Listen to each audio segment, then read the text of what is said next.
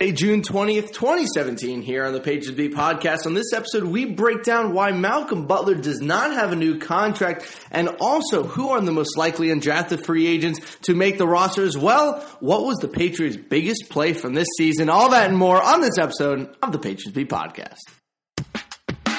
This is Larry H. Russell speaking on behalf of the network, thanking you once again for downloading the Patriots Beat podcast here on CLNS Radio, the leading online provider of audio video coverage for New England professional sports. Download the free CLNS Radio mobile app for your iPhone or Android for immediate and convenient access to all the content available on the CLNS Radio YouTube channel, podcasting network, and CLNSradio.com.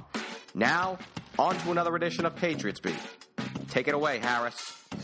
Hello, everybody, and welcome to the Patriots Beat podcast. I'm your host, Harris Rubenstein. You can find me on Twitter at Sportstein. You can find us all on Twitter at CLNS Media. And you can find us on Facebook at Facebook.com slash CLNS fans. Another pretty boring week here for Patriots. There's not a ton going on. Jimmy Garoppolo missed a day of OTAs. We got a couple contracts that were doled out. We had a really fun video on a Monday morning quarterback that showed all the Patriots players that have had babies since the Super Bowl two years ago. Devin McCourty, Brandon Bolden, I believe Nate Ebner as well, just to name a couple. So definitely go check out that link. That was actually a really fun video and article that they did. Devin McCourty is the cutest dad I've ever seen, but that's just me. Devin McCourty is also uh, was ranked the number one cover safety in the NFL last year by Pro Football Focus. So congrats to the superstar safety for the New England Patriots. But we have a couple things to to break down this week. Uh, the the NFL.com Twitter account uh, with Peter Schrager. Um, I forget the other guys who host the show. I believe Nate Burleson's also on it. It's, uh, it's uh, Good Morning Football. That's what it's called. Uh, they did a great uh, top four and like what the biggest moments from the Patriots season were. They obviously mentioned the Dont'a Hightower catch, they or the Dont'a Hightower uh, fumble, excuse me, during the Super Bowl. They talked about the Jacoby Brissett run for a touchdown against the Houston Texans when they won twenty seven to nothing. Uh, they talked about a couple other plays, but. I'm going to break down what my three biggest plays from the season were, and we're going to have a couple rules, a couple rules on this, okay? It cannot include any play that was in the Super Bowl it cannot include any play, excuse me, with a player that ended up getting injured and missing most of the season. So no Rob Gronkowski. Um, I believe it's actually only Rob Gronkowski that got injured for most of the season. So no Rob Gronkowski, no Super Bowl, and then one more rule. You ready for this? It had to come from a player that started more than three games. So no Malcolm Mitchell, no Jimmy Garoppolo, and no Jacoby Brissett. So that being said, the top three plays for me from this past season. This is actually pretty difficult because I was going to include the Malcolm Mitchell catch against the San Francisco 49ers, but I'm not. So my number three play for the Patriots season this year is the only good thing that Michael Floyd ever did for the New England Patriots, which was his incredible block that he made on Julian Edelman's 80 yard touchdown against the Miami Dolphins. It basically ended the game. I mean, there was no, after they uh, after they got that touchdown, it was 80 yards. Michael Floyd, if you remember, made that ridiculous block over the middle. Uh, who did he take out? I don't think it was Deion Jones. Who did he take out? I forget who he took out, but whoever he took out, I, am pretty sure missed the rest of the game. So good on um, Michael Floyd for making the block. But the Julian Edelman touchdown against the Dolphins is my number three play of the season. Number two play of the season. Let's think about this one because this one's a little bit a little bit difficult. This one is actually going to go to someone who I don't think people remember this play as much as I do. But it was against their game. It was against the Los Angeles Rams. Uh, it was a it was a lovely. I believe it was the first touchdown of the game by LeGarrette Blunt. LeGarrette Blunt turned this safety inside and out like four different times. He deked one way, he deked another way, he deked another. He was going all over the place. This safety ended up so turned around that he just fell over.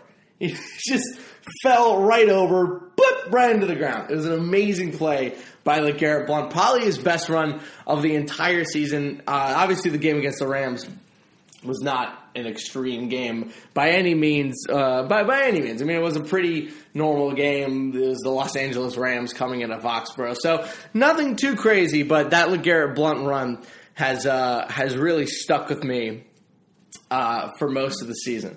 So the number one play for the Patriots this year, this one, this one for me is an easy one.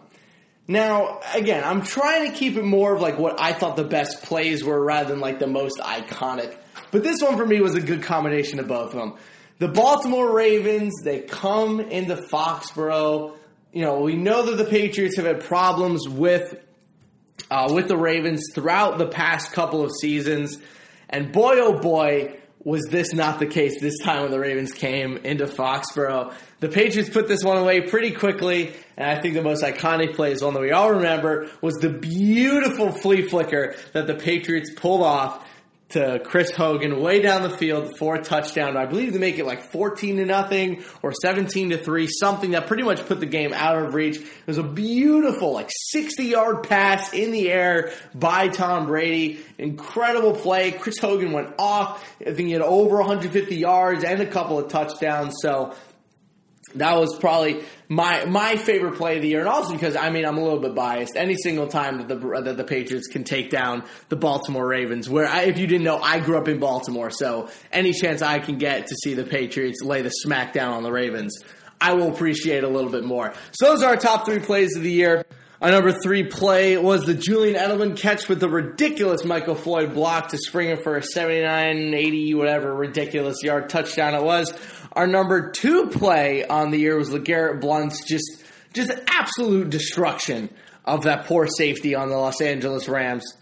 And then our number one play of the year was the incredible, incredible flea flicker that the Patriots pulled off against the Baltimore Ravens to get Chris Hogan into the end zone. That was an incredible game, probably Chris Hogan's best game as an NFL pro. So good on the Patriots for always bringing in a little bit of the old fashioned shakeup into their usual stuff. So with that being said, we're going to take our first quick break. When we come back, we're going to break down why doesn't Malcolm Butler have a contract and why do they keep giving people all this money right in his face? We'll be back with all that and more on this episode of the Patriots Beat Podcast. CLNS Radio's leading online coverage of the Boston Celtics is now even more comprehensive than ever. From the Celtics postgame show to the Guard Report to CSL and to Celtics Beat, CLNS Radio's Boston Celtics news feed provides narrated breaking news, game recaps, and news and notes for the NBA's winningest franchise, all provided in real time. Don't have the time to surf the web or search engines and plunge your head into your computer or smartphone to read up on all the latest on the Celtics? No problem. Multitask while listening to CLNS's Celtics newsfeed. And for the 2016-17 NBA campaign, the Boston Celtics pregame report with myself, Larry H. Russell, will be released on the newsfeed on game days at 4 p.m. Eastern Time, making it the first pregame report to air anywhere. We will give you a featured interview from someone providing opposing insight, pregame notes, and go on a Celtics draft pick watch, all in just 12 minutes or less. Available on the Boston Celtics newsfeed on iTunes and Stitcher, and the CLNS Radio mobile podcast app. All right, team, welcome back to the Patriots Beat podcast. One of the things that has been probably one of the most iconic pieces of the Patriots offseason so far has been the surprising amount of money that they've been doling out to both current players, um, excuse me, current players that were on the roster and free agents as well. I mean, you just have to look at the Stephon Gilmore contract, give $41 million guaranteed to a division rival's cornerback who if we're if we're really being honest, like I know the stats say that he was pretty good last year, but if we're being honest, the man has been a a disappointment as a first round corner. I believe Stephon Gilmore, when he was coming out of the University of South Carolina, was supposed to end up being one of the best corners in the league. I think you can argue that he really hasn't reached that pedigree yet. I mean, he's a good player. I'm not saying he's not. You know, he gets the job done. He's a good corner. He was their number one corner for many years, but a $41 million guaranteed cornerback over five years? That's kind of where you lose me. But hey, that's the money you need to, to bring in a guy. And then Dont'a Hightower gets a big extension. James White gets a big extension. Julian Edelman just got a big extension. But you know who the one guy looking from the outside, looking in, is Malcolm Butler. So you give all that $41 million guaranteed to Stephon Gilmore. You give $35 million to Dont'a Hightower. You give $21 million to James White. You give another $15 million to Julian Edelman. And Malcolm Butler, who's easily been the best corner on the team for the past three seasons, including helping you win, excuse me, two seasons, including helping you win two Super Bowls in the last three years, including making one of the greatest plays in the history of professional football, is still sitting here without a new contract. And it's gone to such an extreme point where he doesn't even know if he wants to play for the Patriots anymore. So you kind of have to ask yourself, why? Where's the loyalty? And why do they choose to give the cornerback money to Stephon Gilmore instead of Malcolm Butler? So my first argument always comes back, always comes down to age. So I was actually having this argument. You, you, we've had him on a, um, a couple times here. We've actually, I actually had this argument with Jack, uh, Jack Ross, who we've had on the show a couple times. I made the argument to him that if you look at corners who are kind of in their late 20s, early 30s, and you see the amount of money they give uh, to these corners, usually they don't live up to it. It's very rare that a corner lives up to the amount of money that you end up paying him. I mean, Janoris Jenkins had a great year last year, but he still has three years left on his contract. Remember Brent Grimes was pretty bad towards the end of his contract. Antonio Cromartie flamed out in a big way when he was on the Jets. And just, you know, you, you see these corners given a lot of big contracts and they usually disappoint them pretty hard. So, I understand why they haven't given Malcolm Butler a contract, but at the same time, you're telling me that if you go to Malcolm Butler and you say, all right, Malcolm, we don't want to give you more than a three year deal, but we will stack that three year deal. We will give you a three year contract for $30 million, 22 of which is guaranteed, and that's it. No incentives, no bonuses, nothing. That's the contract you give him. You give him the guaranteed money he's looking for on a small deal that doesn't affect the team, or it doesn't affect the team too much in the long term, but also gives you a way to cut him just in case he starts performing poorly. Now, one of the best parts about all of this is that while Malcolm Butler has been one of the best corners in the NFL, you do have to remember that he is 29 to 30. And while you can judge him based off of two years, he has only been a good NFL corner for two years. And I've said this on the podcast multiple times. I've said this to people directly in person. I've said this on Twitter. Cornerback is without a question the most volatile position in all of football. You can be the best corner in the league one year and the next year be absolute trash. Whereas on the other side, you can be absolute trash at corner one year and then come back and be one of the best players at the position in all of football. So it's difficult to try to judge what exactly it takes to be one of the best corners in football. That's kind of what different. That's how you. That's why I think everyone's so quick to saying, "Oh, uh, excuse me." That Richard Sherman is instantly a Hall of Famer. Richard Sherman's only won one Super Bowl. He's never broken any Hall of Fame records. He's never done any of that. However, the fact that he's been so good for six years is so unprecedented in football because of that cornerback position that we are willing to crown him a Hall of Famer, even though he still probably has a good four to five years left of his career. We made Darrelle Revis a Hall of Famer before the guy even won a Super Bowl. We made him a Hall of Famer before easily the worst year of his career. So it just goes to show you what happens when you show even a modicum of consistency at the position that you just you instantly get crowned. And I think that's what Belichick is looking out for here is that he doesn't want to instantly crown Malcolm Butler this great all-time corner when in reality he's only done it for about a season and a half, almost two seasons. He started last season okay. I mean, he got absolutely two seasons ago, he got absolutely roasted by Antonio Brown. But throughout the next 2 years, especially in the playoffs, he was very very good. He was very very good last year. And I think Belichick is just a little bit afraid because because when you give someone a contract like that, and this is one of the reasons they paid Stephon Gilmore, you can't pay corners for what they have done. You have to pay corners for what they are going to do for your team. You can't, it's like, it was the problem that I had when the Angels paid Albert Pujols that much money.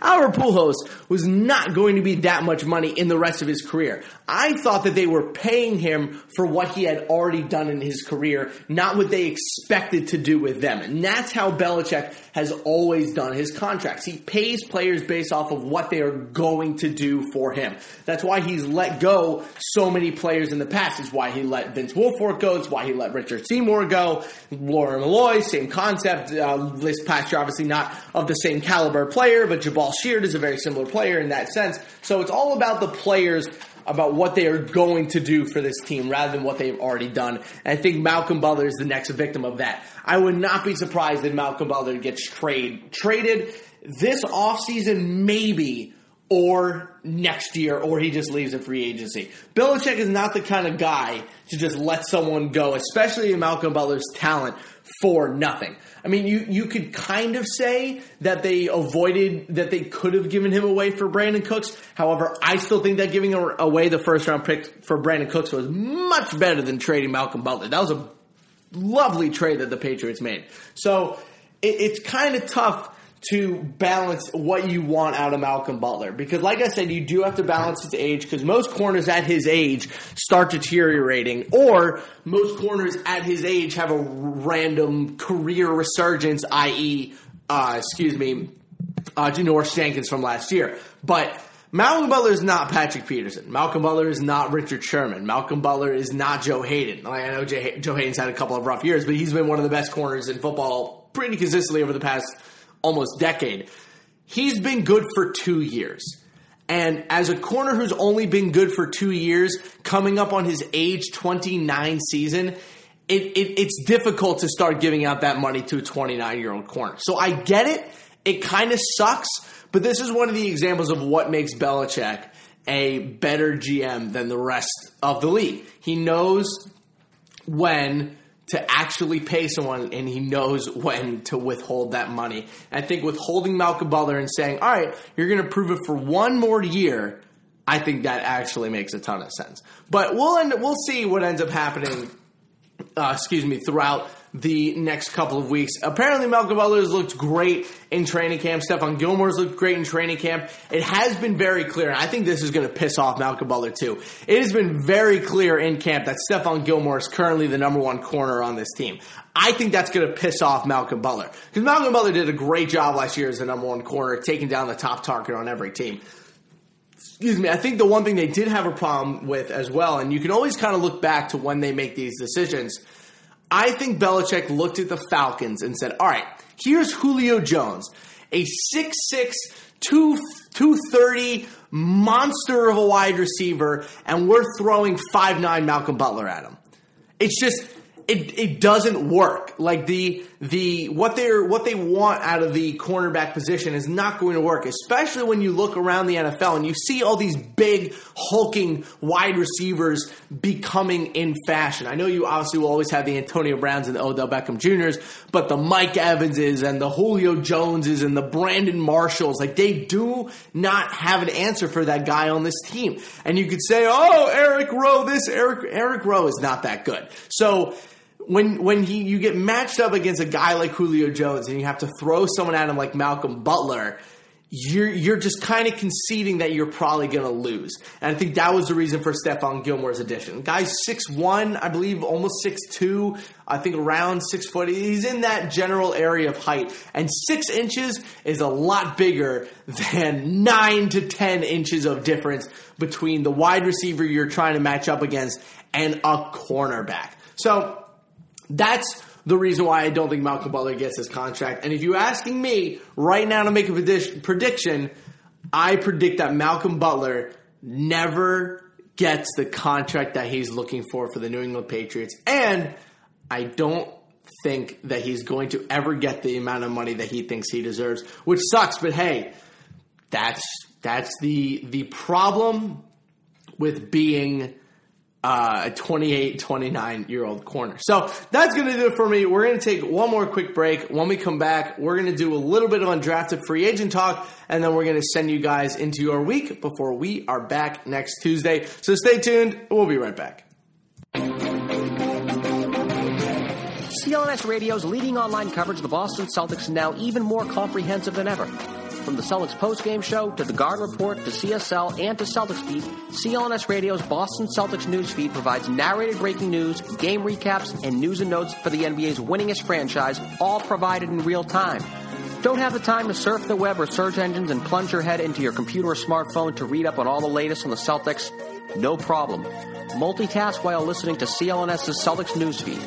And for the 2016-17 NBA campaign, the Boston Celtics pregame report with myself, Larry H. Russell, will be released on the newsfeed on game days at 4 p.m. Eastern Time, making it the first pregame report to air anywhere. We will give you a featured interview from someone providing opposing insight, pregame notes, and go on a Celtics draft pick watch, all in just 12 minutes or less. Available on the Boston Celtics newsfeed on iTunes and Stitcher, and the CLNS Radio mobile podcast app.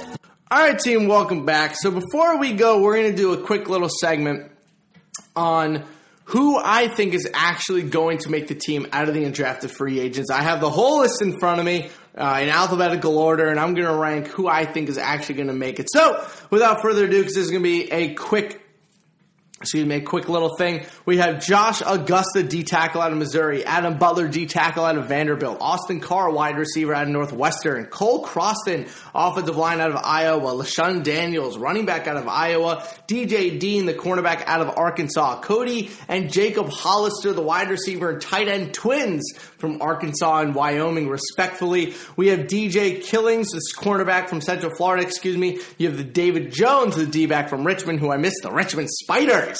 You have Jason King, the offensive lineman from Purdue, Harvey Langi, the linebacker from BYU, Kenny Moore, the cornerback from Valdosta State. I love that. Max Rich, an offensive lineman from Harvard, Dwayne Thomas, a DB from LSU, Jason Thompson, a safety from Utah, Damarius Travis, a safety from Minnesota, and Corey Vereen, a D end from Tennessee, who I believe might have already been cut. So those are the guys that they assign as undrafted free agents. So I'm going to choose three guys who I think are going to make the team or the practice squad. So first one who I think is actually going to make the team. I've mentioned him before. All offseason, he's here. He's ready.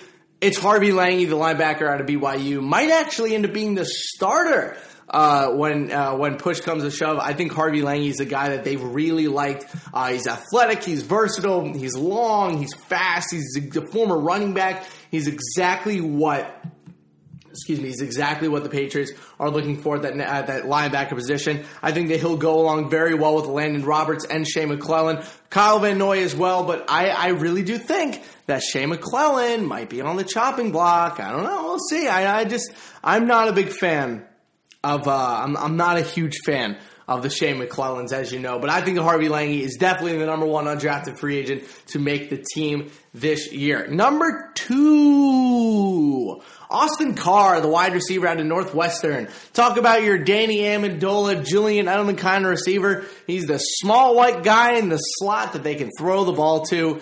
He's there. He's here. He's everywhere. It's Austin Carr. He's the wide receiver from Northwestern. He was ranked the best wide receiver in the Big Ten last year. I think he's going to end up being a pretty decent wide receiver in the NFL, even if it's not with the Patriots.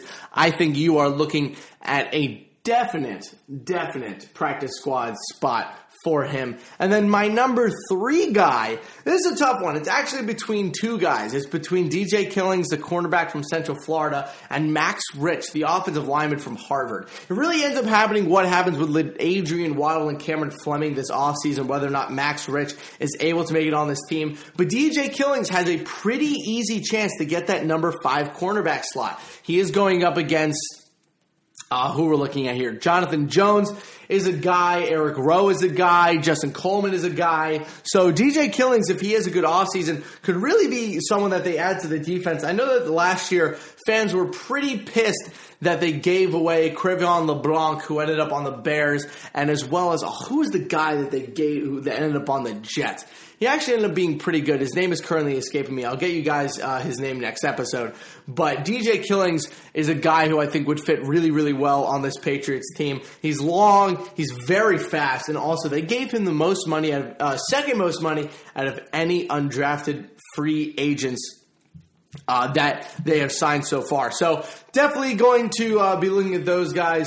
I'm I'm I'm a big fan of uh, excuse me. I'm a big fan of Austin Carr. I think he's going to be a very good addition to any offense in the NFL. I'm surprised, I'm stunned he didn't get drafted. He was amazing last year for Northwestern. But hey, it's Northwestern football. So what are you going to do? So we're going to take one more quick break, and when we come back, we're going to send you guys into the week. So we'll be right back.